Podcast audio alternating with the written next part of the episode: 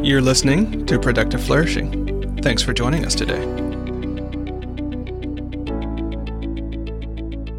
We have to return to what we can do individually, you know, and, and Mother Teresa said wonderfully that courage is doing small things with love.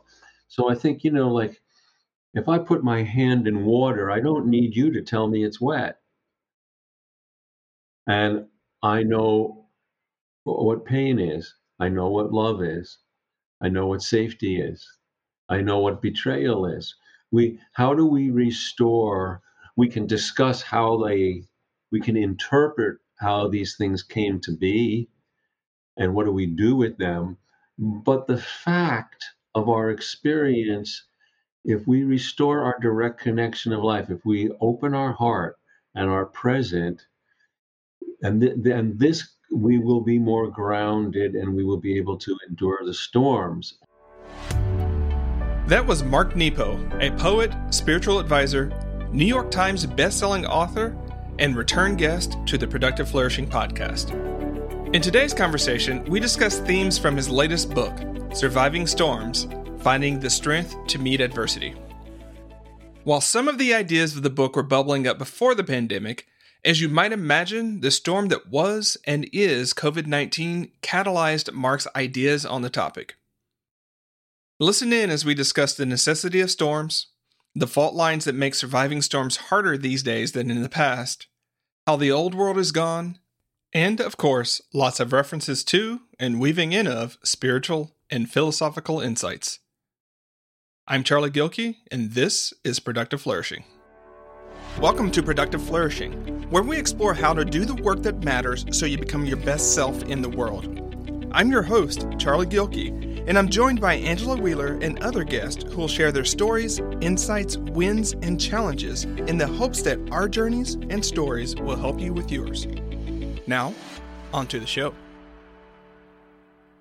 Mark, thanks so much for joining um, joining me on the Productive Flourishing podcast. As I was saying in the green room, this is, I believe, our third book that we've had to have a con- that we've gotten had a conversation about, and every time I'm like, ooh, I want to read that book again more slowly, um, and then come back to it a year later, um, especially because of the topic of surviving storms. So thanks so much for joining us for the third time on the show. Oh, you're welcome. It's great to be with you again. I have some thoughts about this. Um, and I don't remember seeing it specifically addressed, but when did this book come to you? Well, it began before the pandemic and then kind of intensified during it. So it took about three, three and a half years to I like to say retrieve more than author. yeah, I, I, absolutely understand that. And so, what was during before pandemic that you're like, oh, there's this concept of storms and its way in which it shapes us that was starting to stir and, and cook for you? Well, I think that, you know, my whole life, it's been like, uh, gaining an increasing understanding of what I would call spiritual physics. That just like there's laws of gravity, well, there's laws of transformation and what it is to be human and to be a spirit and a body uh, in time on earth. And so, you know, I'm I'm 71, which if I met someone my age when I was younger, I thought they were ancient. It doesn't seem so old right now. Um, but in, you know, you know, from my other work in my 30s, I almost died from a rare form of lymphoma, and I think that was the beginning of my introduction to what I'm exploring here, and and you know, that is the unavoidable work of being human, of facing the friction of life, of uh, you know, I think that suffering, no one signs up for it. Yeah we you know right? But it's um it is for humans what erosion is to nature. And and so you know i've i've long since almost dying been a student of this paradox and you know have been working with it how we're we're more than what is done to us we must face what is done to us but we're more than what is done to us. And and we're shaped, you know, life has been made just difficult enough that we need each other. I think to ensure the journey of love. And and so then, you know, the pandemic became an intensified field of all this. Uh, it is real. The difficulties we find ourselves in are real. Uh, they're not to be, I think, rationalized or minimized. And every generation has its turn, and this is ours.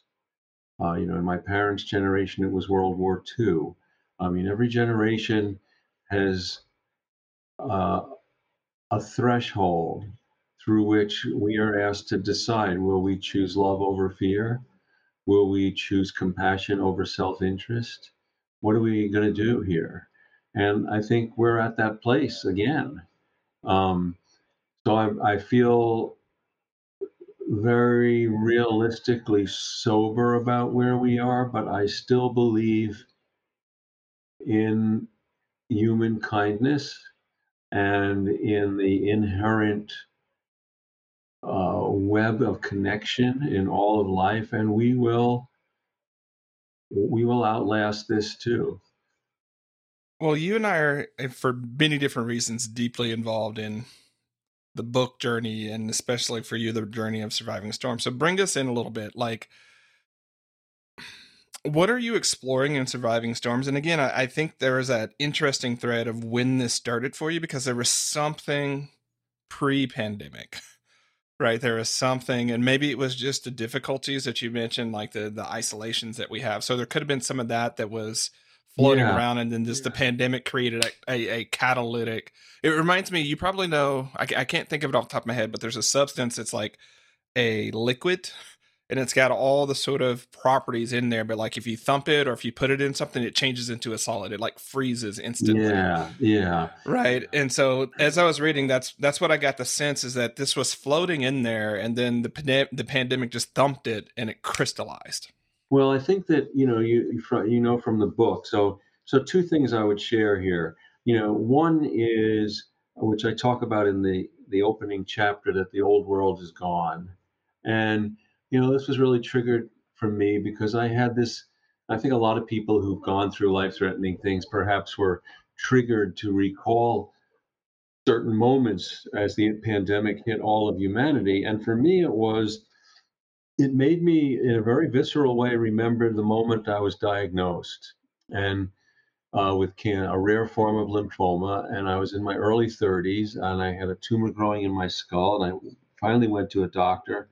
And, you know, when I was told that I had cancer after, you know, being frightened and I say, "Are you sure you got the right folder? Is it you sure it's me?" and um, but then the door I came through to keep that appointment was gone when I left. There was no way back to life before that appointment. The old world was gone. And I think the pandemic has done this for all of humanity. And and we have parts of society, global society, that are struggling with that. We don't want to accept it. We want to deny it. We want to be angry about it. We want to blame someone. Um, the old world is gone. There is no going back, and the only way is to love each other forward.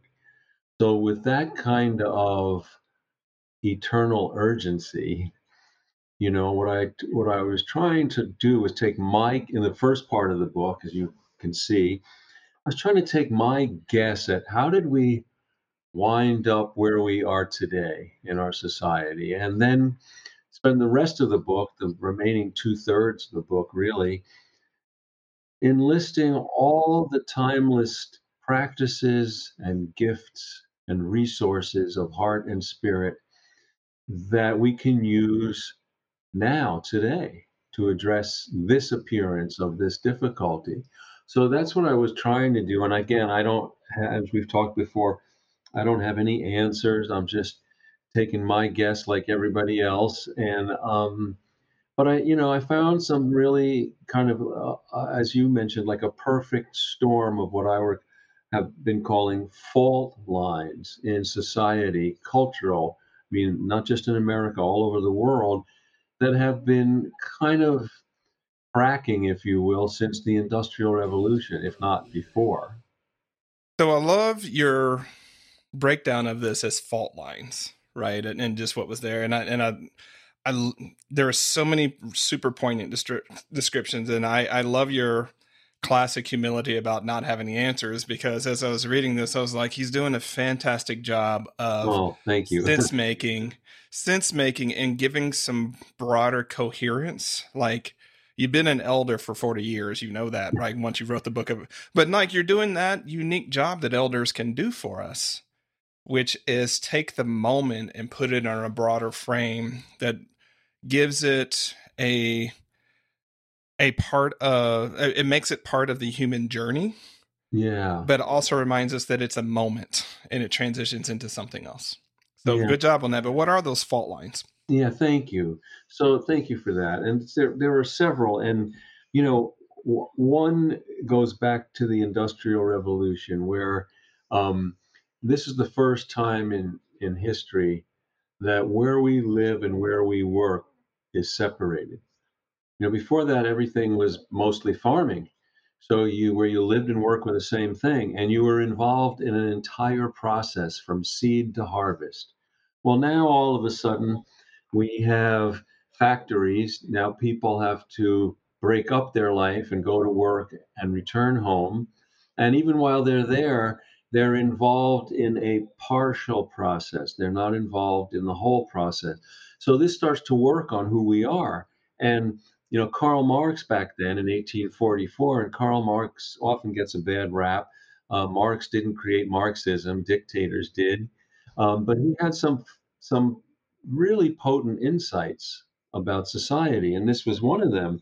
He was there seeing this happen, and he didn't say, "Oh, progress is bad." He said, "I can foresee that this break of wholeness, this break in relationship, is is going to start to divorce citizens from their basic human nature." And if you have enough citizens, Marx said, divorced from their basic human nature, you will have an alien nation. And he coined the term alienation. In fact, he foresaw the first generation of therapists as alienists, whose job was to repair people to their basic human nature. And that's now we jump ahead. That's very relevant today. We need to be repaired to our basic human nature. And that's what we need uh, mental health workers and social workers and therapists to be focusing on. So that's one major fault line. Of course, another one which uh, goes all the way back further in America, uh, 400 over 400 years, was the inception of slavery. You know, when we have the founding fathers who were not gods, they were mostly good people who had a lot of blind spots and faults. and so, ever since America convened the most amazing experiment of freedom in the world that we've known while owning other people. Hello, you know, I, I, you know, and we have been in this moral tension as a country ever since then between loving the world and bending the world. So that's a fault line that has keeps getting uh, wider and wider until we can get rid of it. But there are some other things that that are also very, and again, I don't think anybody orchestrated these. I think it was a kind of happened in our in our lifetime. But now you take okay, what I was trying to name as the dissolution of reality. So here we have 50, 60 years ago, you know, movies were seen as presenting what we agreed was not reality for entertainment or respite or to to lose ourselves in imagination for a while and maybe explore real things that we could then reflect on in our real lives. And then you know you all of a sudden you had for the first time i think we go to ronald reagan was the first actor elected president. Then you had Arnold Schwarzenegger as governor, and there was a professional wrestler who was made a governor of Minnesota. And so now you start, but at least those people, they were giving up their role in what they knew was not real to try to give service in what was real. But now you you come full circle. So we went from we knew the difference. Then there was a confusion. that now you take let's pause for a minute and look at reality TV culture, which is anything but real.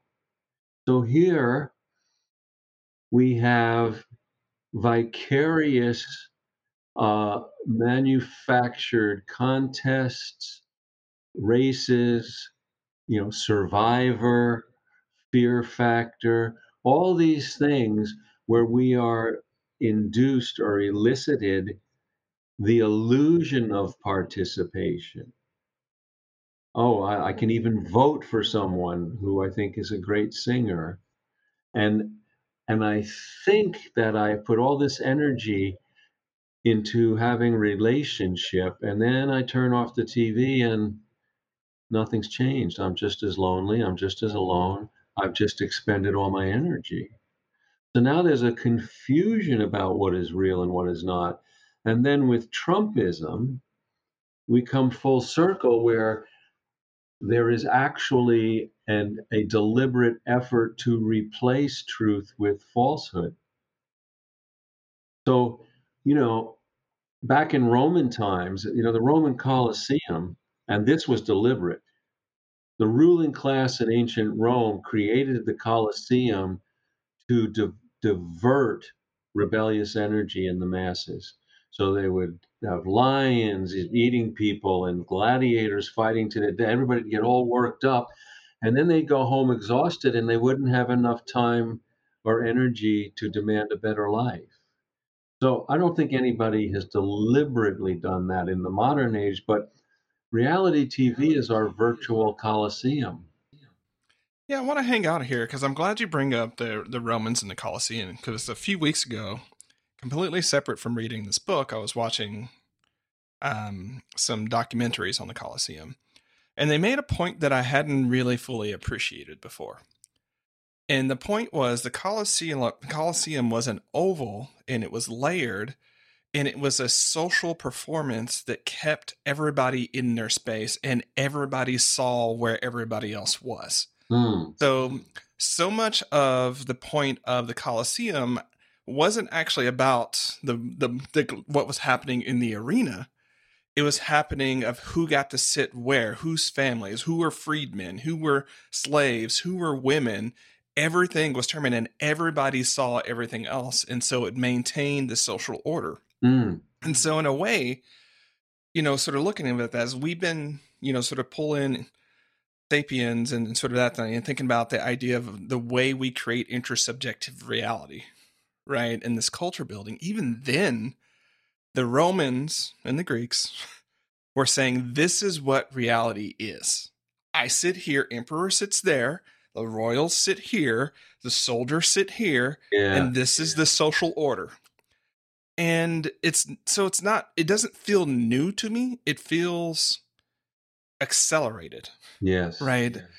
accelerated and omnipresent and i think some of the tensions when i was thinking about the storms and fault lines like when we look at social media and we look at some of the movements like black lives matter and things like that um some people around when that popped up was like well where's all this stuff coming from it hasn't been there before huh. and it's like no it's been there Yes. yes. We just couldn't see it because of the to to to our to our conversation.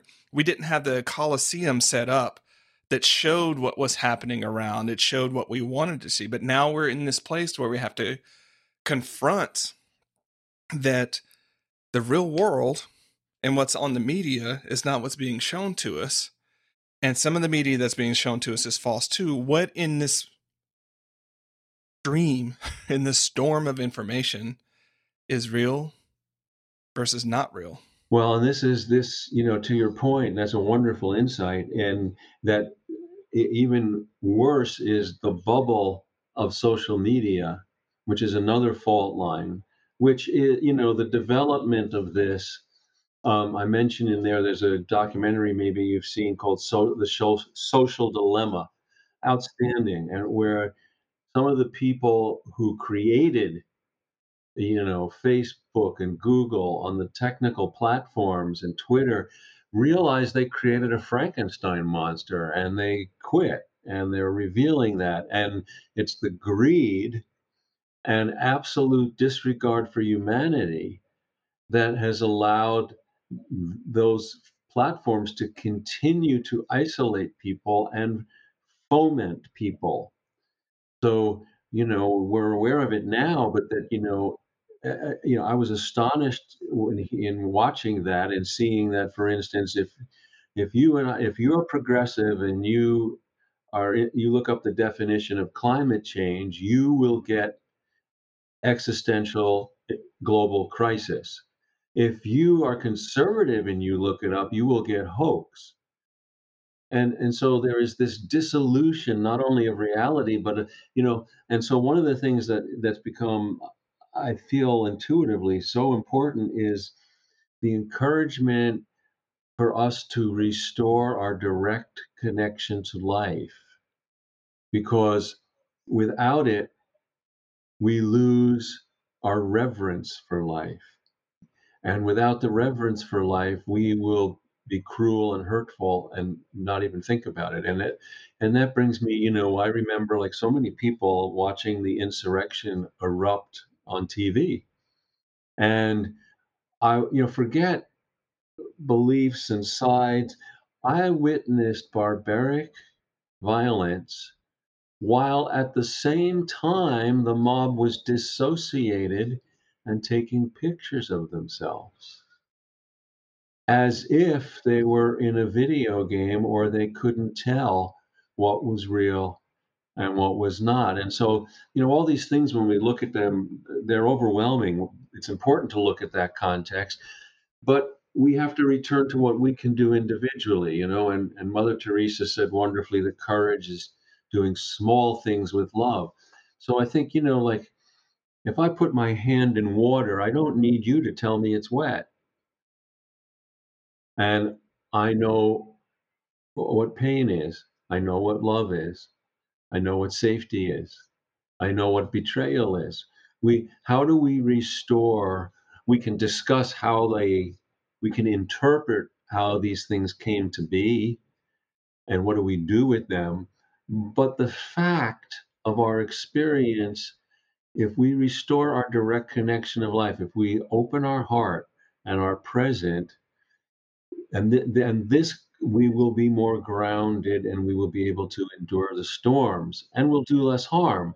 So this is where you know the opening metaphor i use in surviving storms is about redwood trees and these magnificent trees out in the west in california coastline the north and the west oh, up in in oregon too i believe and um, northern california. But they're you know some are a thousand years old some of them are hundreds of feet high and 20, 30 feet in diameter. And so, even in severe weather, they could get damaged and nicked, and branches will fall. But I don't, I don't think they'll be uprooted, and that's because their roots are strong and their trunks are wide. And that's whatever one you want to have, whatever spiritual practice you have, will strengthen your roots and widen your trunk so we can endure the storms of this time. Yeah. Um, it reminds me, um, and I'm going to feel really embarrassed if this was in your book and I'm misremembering the source that I got it from. Oh, I've been re- right. doing a lot of reading, but it reminds me of the trees that, um, so a lot of scientists were building basically geodomes and growing trees inside these geodomes. And no matter what they did, they kept falling over. Right. And they could not figure it out. What's going on with these trees? So they did a bunch of testing. What they found out, Mark, was that the trees were falling over because there wasn't wind ah. in in the geodome. There wasn't the tensions and winds that made strong roots and made so they would get to the point of certain height and they wouldn't have the root structure and then they would topple right um and so it's I think when we look at storms and we look at the winds, they're the necessary evil of human existence. Like we got to figure out and do it. But there's also this other element. Oh, what about yeah. the storms? What about the winds actually creates those strong winds? And no one wants to go through it. I'm not saying let's heap on additional suffering. Right. Right. Absolutely. So so you know one of the things and one of the central paradoxes about storms, and it can be really conveyed by this haiku by this wonderful uh, Japanese poet, and it and it really conveys. I'll share it in a second, but really conveys how yes, the the difficulty is necessary, and no one wants to do it, and it's not to advocate suffering, and what is opened in us is always more important than what opens us. And so this is this, the brief story. Uh, there in the 1600s, there was a samurai who grew tired of being a samurai, put down his sword, and of all things, apprenticed as a poet with the master poet Basho. Now, I would have loved to talk to that guy, right? Like, what happened? Um, but his name was Masahide.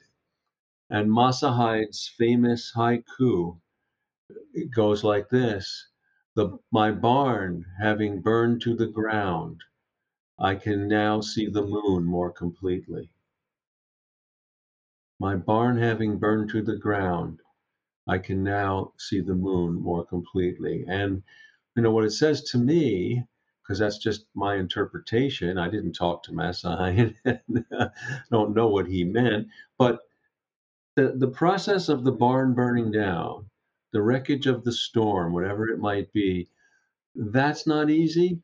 That's real. And through loss and disappointment and grief, there is an entire one side of the journey of transformation that no one can bypass. And once the barn is out of the way, there's a vastness and eternal perspective that has been lost for our, all our building that is now available again. And so both are true. Both are true. And so, and another important dynamic of storms is you know, if you're caught in a storm, there's a big storm going on right now as we're recording mm-hmm. uh, in Florida, Ian. And, um, you know, certainly as a storm's approaching, you just want to get out of its way. But if you're caught in it, a storm, and this is a real, an actual storm or an emotional storm or a relational storm, actually the safest place is in the center. Mm-hmm.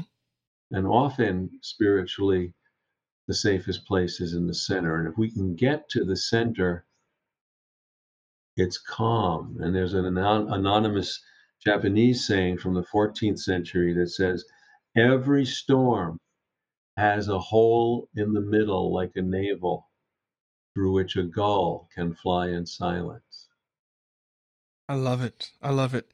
Um, I'll drop it in the show notes, but um, I either got the reference to the trees from Jay Shetty's um, "Think Like a Monk," monk or Thich Nhat Hanh's "No Mud, No Lotus," which yeah. I'm also reading. So reading your three books all at the same sure, time, I'm like yeah, which I, one was did... new to me. So thank you for that. That's beautiful. Um, and so part of what we're talking about with getting to the root of things and the truth of things, there's this point about education and re-educating ourselves. And I love the, the the chapter in your book about sort of the two aims of education. So unpack that, and then there's I have some follow-on questions about that. Sure. Well, when we're governed by fear, and and this is the challenge. You know, it sounds trite or it's always been brought up, but we do have a daily and perennial choice, every one of us, between love and fear. And if we let, you know, I've learned, and we're never going to eliminate fear, but there's a difference between letting fear move through me and obeying fear. Fear is to be moved through, not obeyed. If we obey fear, then we start to construct a life around fear, and that changes everything.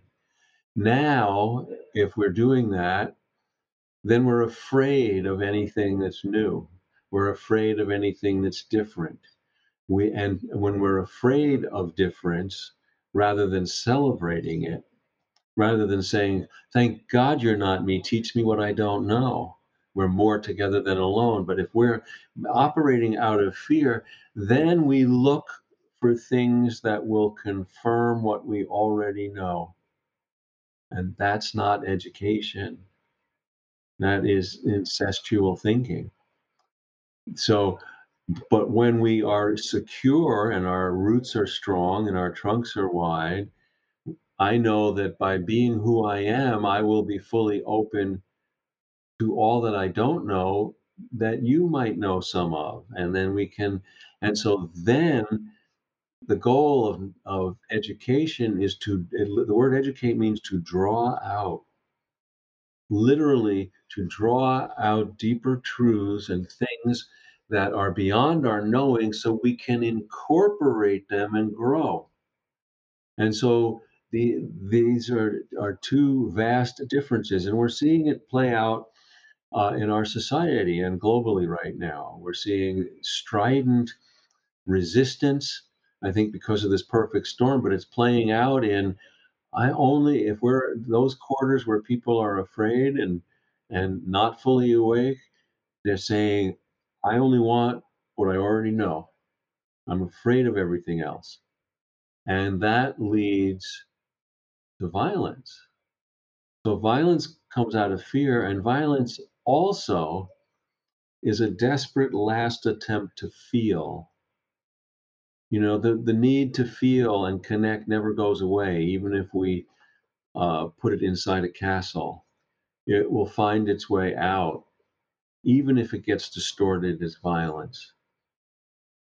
And so we have, you know, if we don't have this direct connection to life, and we're floating around and we're still looking for meaning. We're still looking for connection. And people are desperately reaching out, mistaking intensity for meaning. It's just intensity. It's, it, you know, stimulus instead of true connection. It's just stimulus. It's just stirring up things. But without opening our heart, if we're numb, oh, well, I'll take that. That's better than nothing. But it's really not better than nothing. Sometimes nothing is better, right? a, a, lot of times, right? And I think that's, um, it, it reminds me in some ways, you know, so much of the work that I do is related to doing meaningful work and how we use our attention and things like that. And and part of where we've gotten is that for many people, boredom and nothing is painful. Right? In the way that you and I experience pain, right?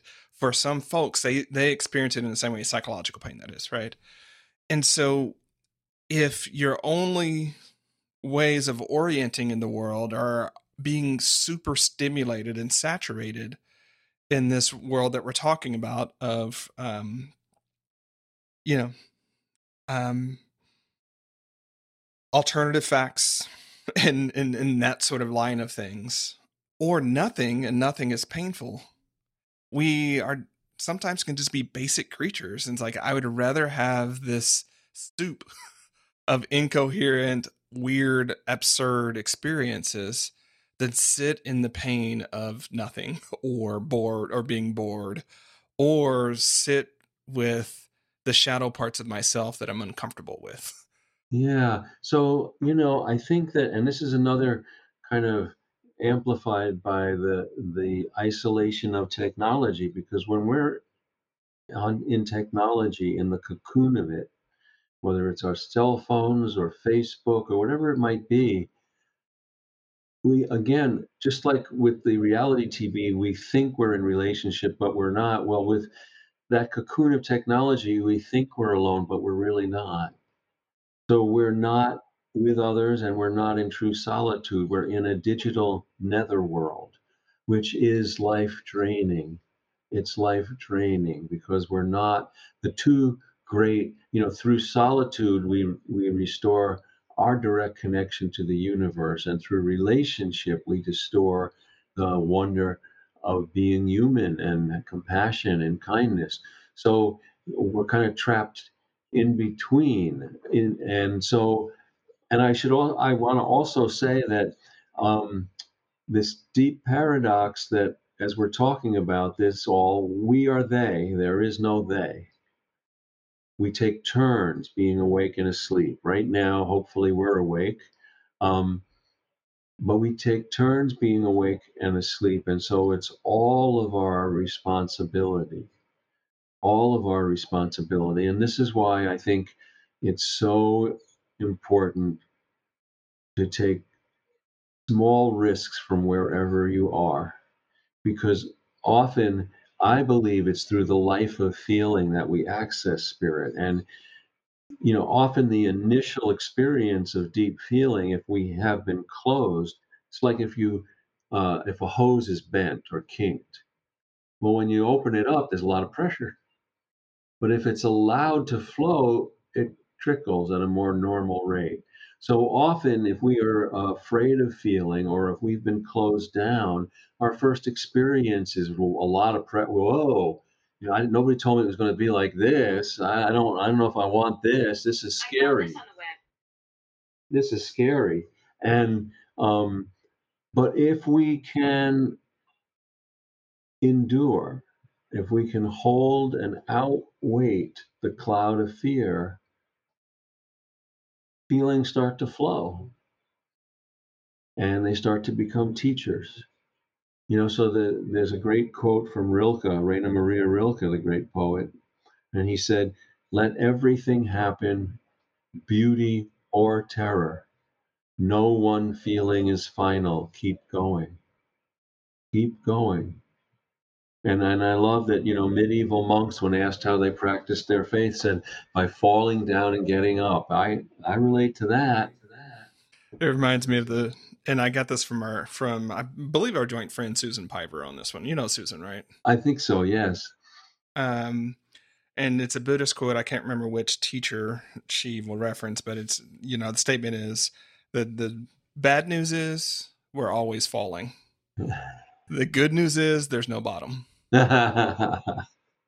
And it's just sort of we're always in this falling. And when you can embrace that, then it it both brings down the anxiety that you are falling and it brings down the anxiety that you might hit the bottom but it doesn't take away the disorientation of what the human experience is right because that's not the part to be taken away from uh, I'll, throw in one more quote from kierkegaard which i love is he said that anxiety is the dizziness of freedom not not anxiety that I'm going to the dentist tomorrow, but this disequilibrium. By definition, when things are new, they are for a time disorienting, and we are challenged to the thing still things that matter take time and so if at first it feels disorienting still lean into it you know it, it's interesting how how little fledgling birds first fly. They don't get any instruction. The mother bird just one day kicks them out of the nest. So imagine their their first thing they do is fall, and out of fear and desperation, they vi- vi- almost violently, desperately flap their wings like ah, and then all of a sudden it starts to turn into fly. Oh, oh, oh, I was meant to do this, and then they fly off. And I think that that happens to us with different aspects of our being, our identity, our deeper true self. You know, when we first push off or are pushed off, like the barn burning down, until we see the vastness, until we feel what's larger that's holding us or around us, it's it's anxiety is the dizziness of freedom. The anxiety is the the dizziness of freedom. This sort of pulls in a few elements that um, you know, as as much as we've been talking at the spiritual or philosophical level, which we both clearly enjoy, right? um, I do want to sort of pull in because there were several points about the practices that you inspired or instigated and things like that. But I, I want to sort of turn the mirror on you on this one is like, what practices, what one to three practices did either the process of writing this book or the storm that catalyzed this book prompt and catalyze you to start doing more of? Well, one very, very, you know, practical, or or at this time of age, like I said, I'm 71 now, and I'm I'm well, thankfully. But you know, the whole looking at the storms, how I personalize this for me is, I realize I started to realize that from the time, you know, when I almost died in my 30s, that uh, that's been like being a vet, like a post-traumatic stress, you know, even it's though it's all these years later, you would think that it would minimize or no, you know, I if I go to a annual physical and I sit in one of those little rooms that they make you wait in, I could I could fall into a dozen moments, difficult moments I was in. And so uh, without even realizing it, all these years, because of my experience, I've always understood that things either you're well or you're sick. Like I've always felt it in extremes. Like, so if something is out of the ordinary, uh oh, it must be wrong. And as I've gotten older, of course, um, and I'm well, but you know, every day there's a little something different. And so that way of looking at it, though I wasn't that aware I was doing it, it was more of a trauma response. Um, that is um, that's not going to work. And so as I move into this part of my life, I I need to reimagine how what this physical experience of being human is like and not not make everything that's different ill. And so, you know, in terms of storms, you know, trees that bend that creak. So, uh, that's also how they survive storms. And um, and some of getting old is just creaking. It doesn't mean there's something wrong. And uh, so I'm in that process of taking a long habit of having a trauma response to physical difference or discomfort or just unusual things um, and and trying to take it in in a different way.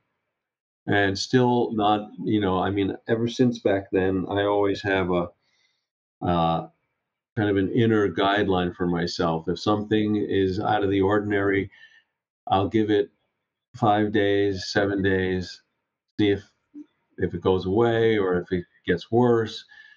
So i won't ignore it but i don't want to fall in the rabbit hole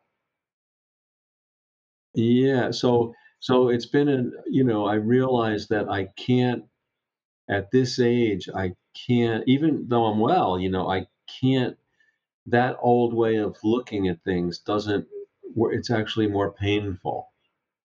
I love that. Because there's you know, as we sort of start transitioning here, there's it sort of reminds me of more of what I think is the Taoist um, look on storms, and as a you know um, the the idea can be we're trying to constantly avoid or survive the storm, right? And we think of the storm as a moment, and then there's a break, and then there's another storm, and then a break, and then another storm.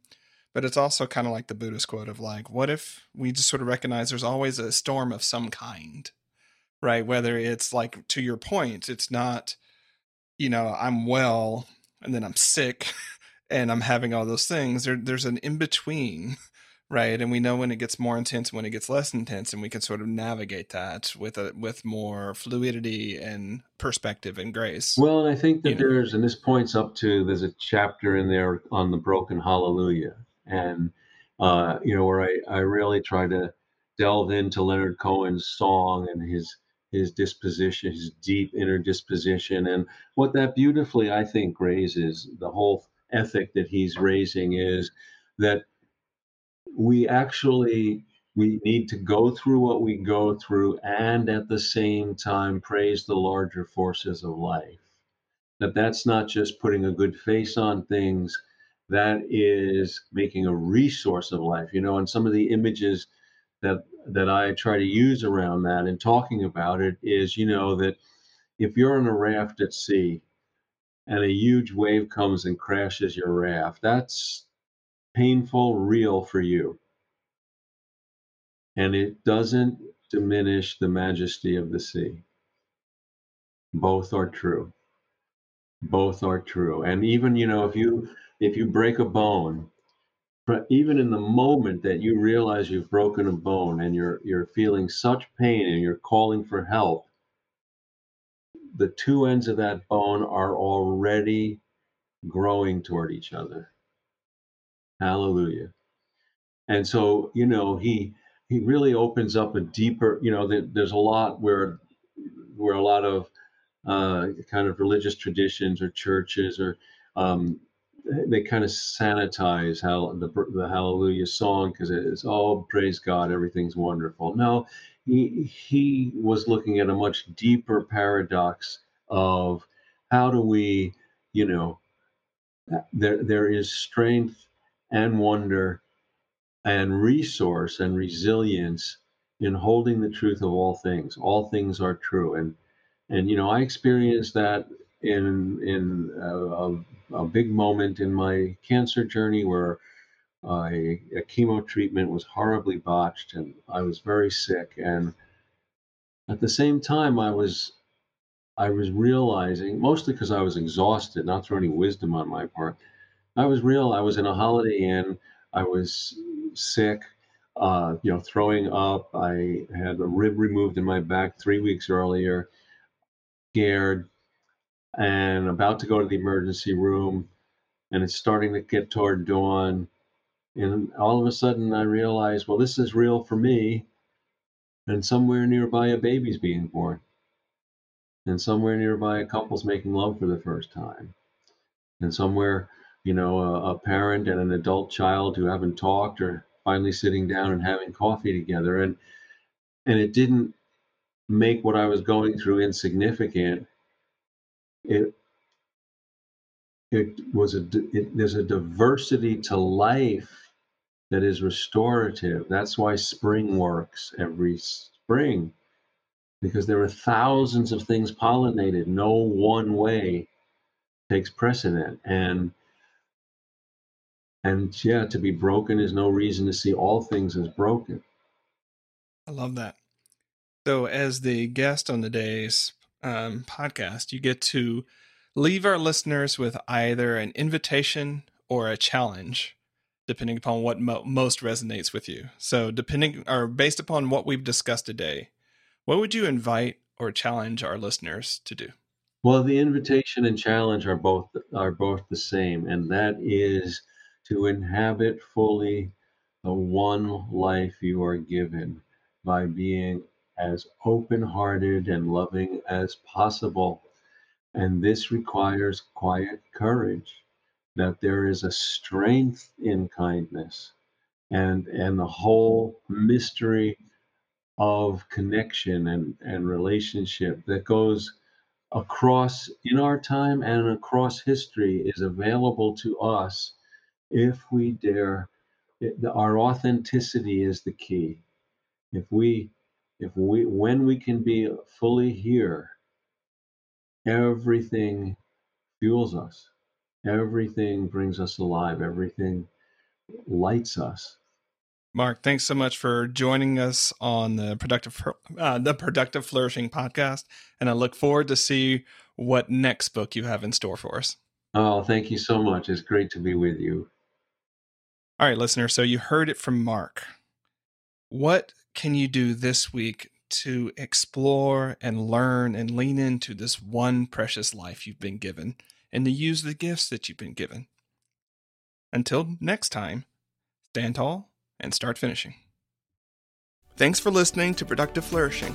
To get more resources that'll help you finish the work that matters and be your best self in the world, head on over to productiveflourishing.com. If this episode warmed your heart or got your wheels turning, We'd really appreciate it if you'd leave a review for the podcast on iTunes.